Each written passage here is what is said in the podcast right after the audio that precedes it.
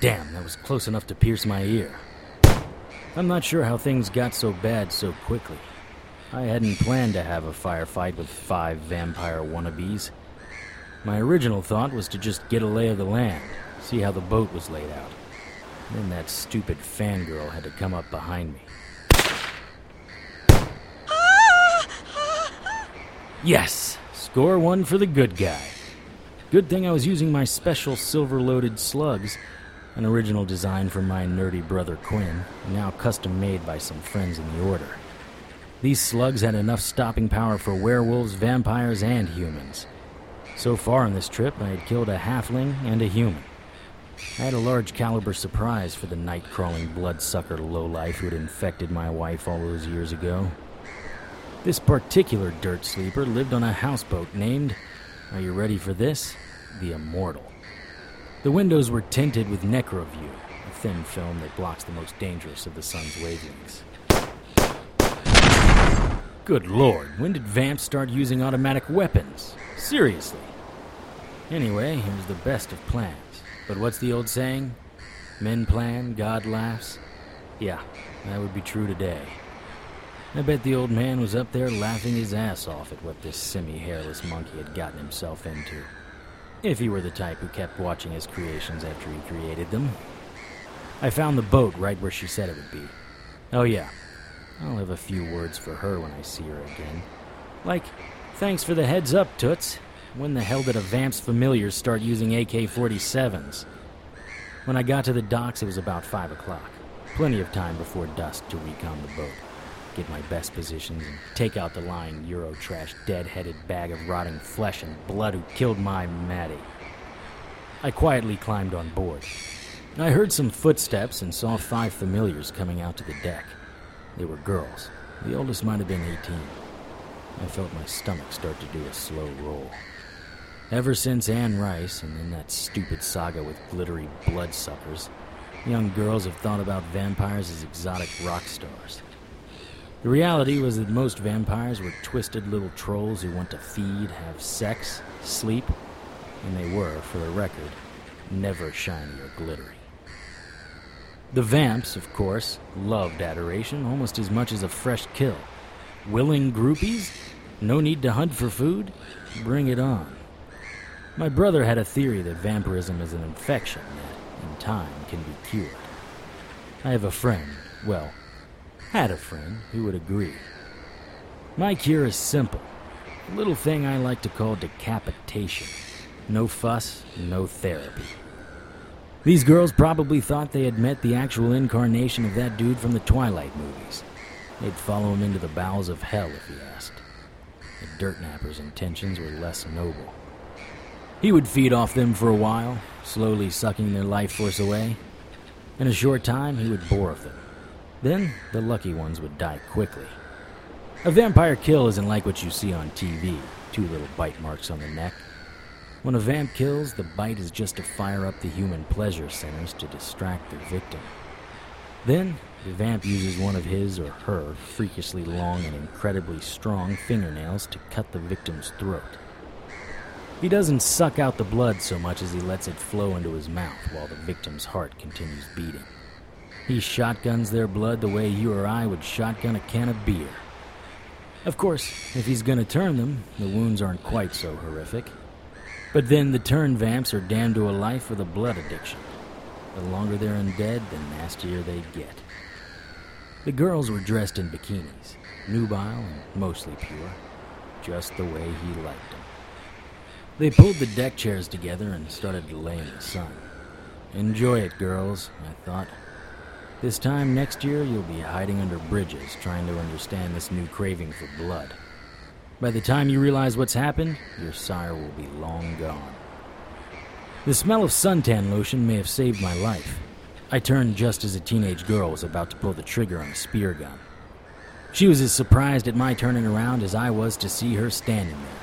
I pulled the spear gun out of her hand and rammed the butt end of it into her gut. She looked at me, her eyes turning a blood red and her teeth dropping into nubby fangs. A halfling. She fell when I hit her in the head with the back of the spear gun, but was up before I could turn the gun on her. The other girls were walking over to investigate the commotion. I had to act quickly, or the situation would dissolve into what it would eventually become. I was in a pointless tug of war with the halfling over possession of the spear gun. I released the gun, and the halfling tumbled backwards. When she regained her balance, she pointed the spear gun at me. Sorry, honey, never bring a spear to a gunfight. That was when the other four started shooting. How did yours truly come to find himself in a gun battle with four teenage bikini clad halflings? One word.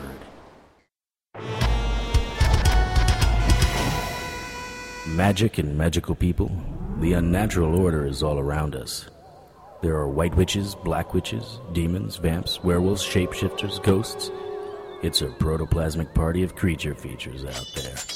But unless you know where to look, you won't find them. I know where to look. My name is Harry Strange.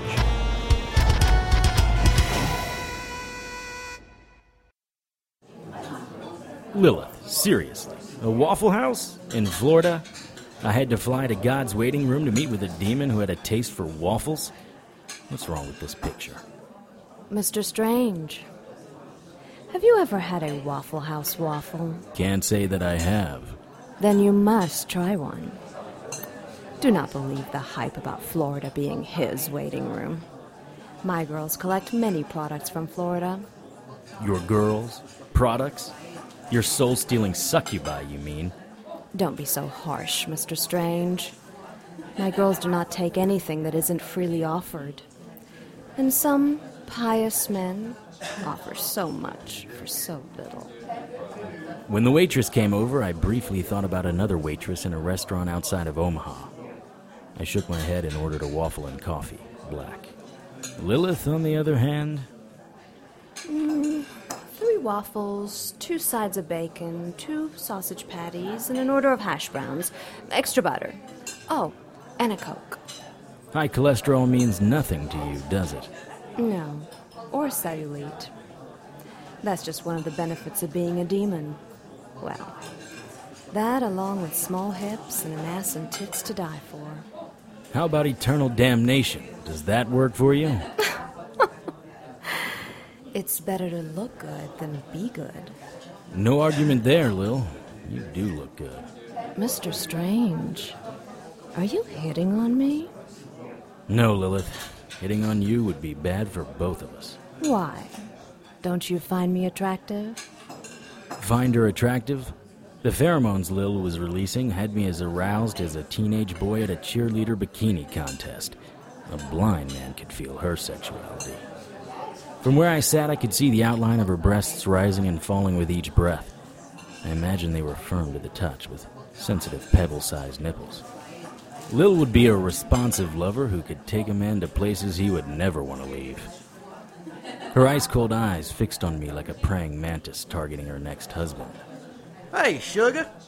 Some truck driver type had worked up the courage to come to our table. I looked around the restaurant and saw everyone was staring at Lil, men and women.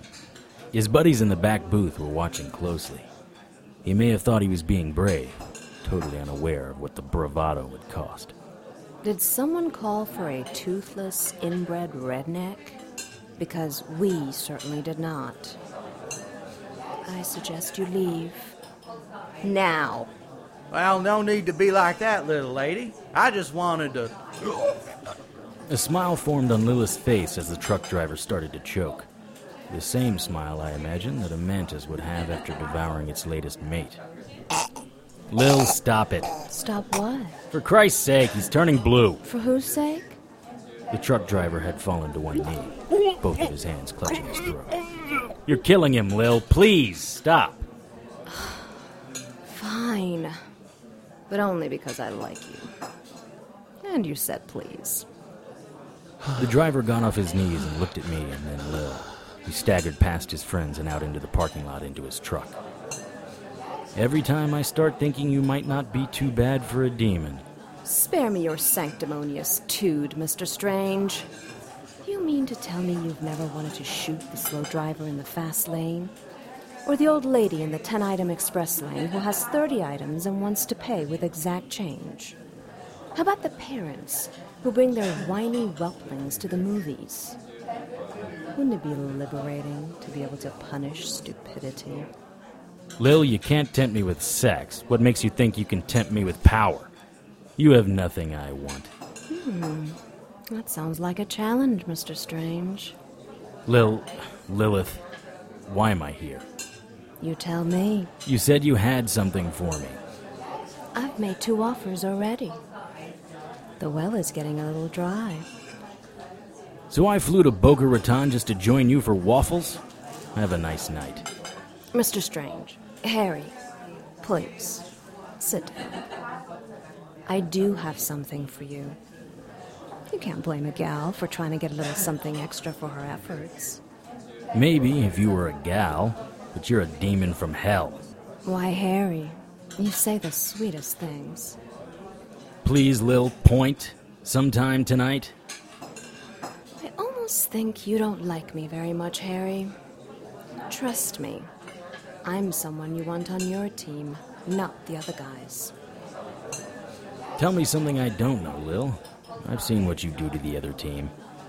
You're still upset about that, aren't you? Harry, that was years ago. You've got to let it go. It's not good to carry around that anger. A demon telling me to let go of my anger? Will you be quoting scriptures to me next? You don't know me as well as you think you do, Harry. But my ex had it coming. You turned a man inside out after I led you to him. That wasn't part of our deal. I could have been charged as an accomplice to. An accomplice to what? What court could try me? There were no charges. The fire took care of everything. Let's not forget, he stole from me. No one steals from me and walks away. This is getting us nowhere. I'm out of here. Lilith, don't call on me again. I had to get out of there. I was seriously considering drawing my dagger of Yago and sticking it in one of Lil's pretty eyes. It probably wasn't strong enough to kill her, but it would have wiped that stupid grin from her face. I was almost to the door when Lil said the only thing that would have made me turn around. Vale Piervim. I know where you can find him. For a minute, there wasn't any sound at all. Vale Piervin. My wife, Maddie, and I had been married about a year when she disappeared. Eventually, I found her. A low-life Eurotrash vamp named Vale had turned her. Despite my efforts to save Maddie, I had to kill her. I searched for Vale for a long time. About ten years ago, I caught up with him. It hadn't ended well for either of us, but he got away. I sat down at the table. Where? He's here, in Florida, living on a houseboat off the coast of St. Augustine. Doesn't that strike you as a bit odd? It is what it is, Mr. Strange. The name of his boat is the Immortal. The Immortal? I guess a billboard was too expensive. No one of significance has found him yet. You have, and you bring him to me. Why? To make up for last time. I don't want you to think I used you. That was never my plan. Lilith, you're gonna embarrass both of us with this fairy tale. Seriously, why me? Very good, Mr. Strange. Vale is overstepping his bounds and acting far above his station. He's even had the audacity to steal several of my girls. A vamp turned a demon? Isn't that like cousins marrying cousins? Not my succubi, the potentials. It takes time to groom a human female to be a succubi. There are blood trials, conversions. Vale stalks these women, and then, before the ritual is finished, he turns them. They are useless to me at that point. He is mocking me and my authority. I am Lilith, first woman of the Bible, queen of the Grigori, mother of the Nephilim, and goddess of the succubi. He He's just an enchanted hairless ape with a blood fetish. Why not just dispatch some of your imps? Vale would smell a vamp or an enchanted, any of the, what do you call us, unnatural order. No. He would see one of us coming before we could get close enough to do any damage. You don't think he's watching for me? I almost killed him last time we met. As I understand the event, you were left for dead, and Vale, Well, he had a bad case of sunburn. He killed my wife. No, Harry. You killed your wife. He just sired her. The point is, he knows I have a reason to hunt him. You humans and your conceit. You think because one of the enchanted hurt you, we remember you? Do you remember every ant you ever stepped on? Of course not. They are insignificant to you. That's how we feel about humans. He's been through hundreds, possibly thousands of wives, sisters, and daughters since you're Maddie. My knuckles had gone white around my coffee cup. What do you want me to do? I want you to capture and deliver him to me. Do not, under any circumstances, kill him. I will take him to hell, where I can deal with him in my own special way. I had seen Lil's special ways and heard of a hundred others. Turning people inside out was just one of her tricks. In the 1500s, Lilith had a garrison of soldiers saw the limbs off each other after they had desecrated one of her temples. Another time, a husband refused to allow Lilith to take his wife.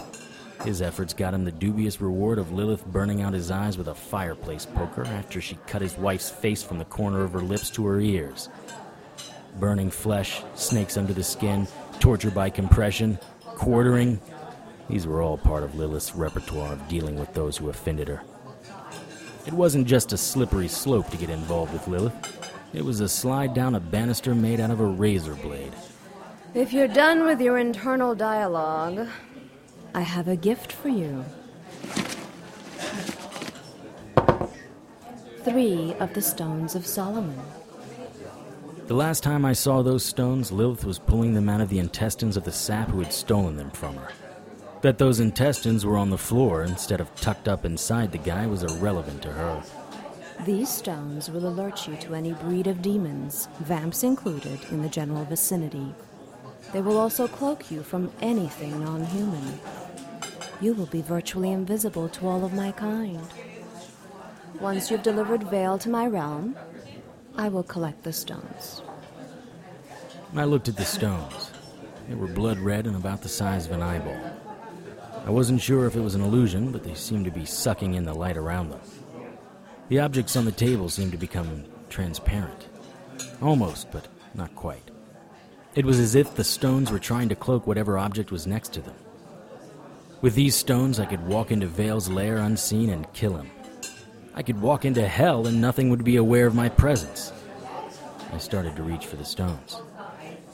Taking these stones from Lilith made all the sense in the world. But what type of residue would I be left with? Maybe her ex, the sap whose intestines Lil ripped out in order to retrieve her stones, didn't steal them as much as he couldn't leave them behind. I reached for the stones again. Lil watched, her eyes lighting up as my hands closed around the stones. I would have six of the seven stones. My task, whatever that was exactly, would be almost complete. She's handing them to me of her own free will, and yet. I stopped. Her eyebrows raised up. Is there a problem, Mr. Strange? I'm torn, Lilith. On one hand, I want Vale dead. By my hand, preferably, but yours will do just as well. On the other hand, I find it odd to be on the side of a demon who kidnaps human women to become succubi in order to tempt men and condemn their souls to hell. Do you see my dilemma? Mr. Strange, I haven't had the need to kidnap a human female in centuries. Most of my potential succubi seek me out. Well, not directly, of course, but through their dreams and, ironically enough, their prayers. They are seeking revenge on all men for some misdeed that one of you has done to them. I liberate women from their earthly needs and give them the ability to exact that revenge. In exchange for their souls and eternal damnation, I'm surprised that you have such an Old Testament worldview. Not everyone has friends upstairs, Mr. Strange. These women have turned the other cheek one time too many. Many of them have had it turned for them. The men my girls take are not victims. They are adulterers, abusers, and pigs in general. They are just doing what they would do anyway. I just provide those men with the opportunity. Much like I'm doing for you. Don't try to justify what you do, Lil. There's a difference between a cheating spouse and being sent to hell for eternity. It's the free market at its best, Mr. Strange. My girls offer themselves for whatever the market will bear. The going rate for a little tumble seems to be a soul. Two adults acting in their own self interest. And Ayn Rand is probably spinning in her grave right now. Ayn Rand. You should have seen the look on her face. it still makes me smile when I think about it. You mean the mystics were correct?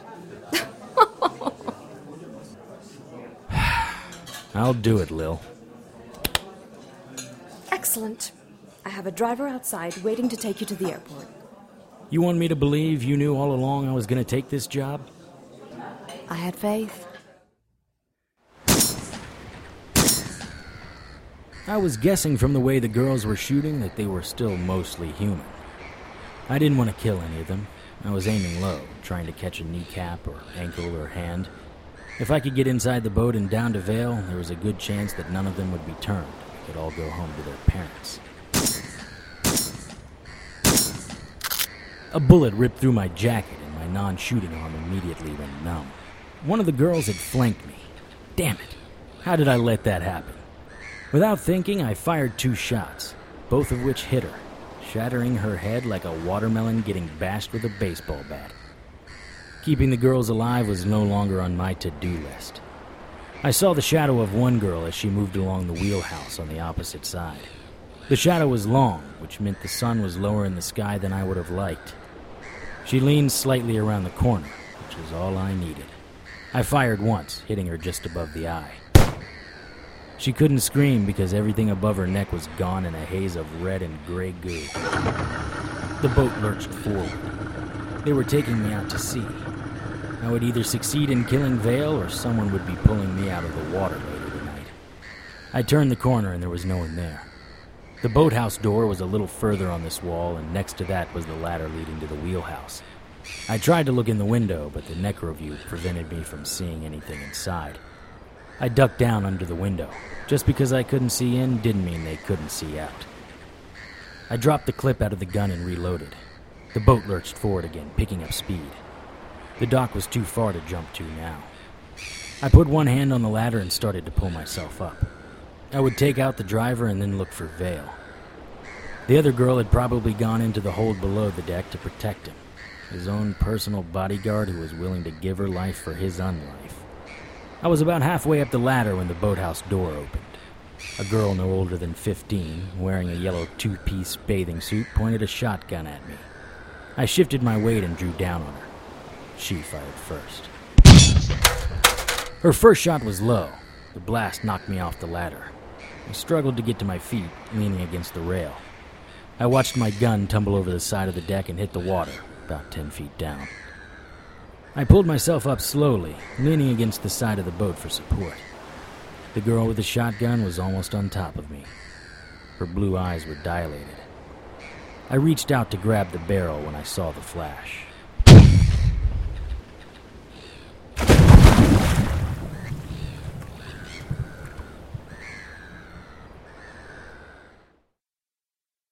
Tonight's episode, Harry Strange 111, The Immortal, was written and directed by Tony Serecchia and produced by Brianne Ahern. All material is copyright by Tony Serecchia and used with his permission. Featured in tonight's cast were Kellen Stennett, Parissa Johnston, and Ray Saltrelli. Harry's theme music was written and performed by Lance Haugan and is copyright by Lance Haugan and used with his permission. Contact Lance at his email, h-a-u-g-a-n-l at yahoo.com. Incidental music was written and performed by Kevin MacLeod and is copyright by Kevin MacLeod and used with his permission. Visit Incompetech.com for more of Kevin's music. To keep up with the latest news and information on everyone's favorite private investigator, visit our Facebook page at www.facebook.com slash Harry Strange Radio. Send your questions, comments, and suggestions to producer at harrystrange.com. For the Harry Strange radio drama, I'm Joanne Pruden. Good night.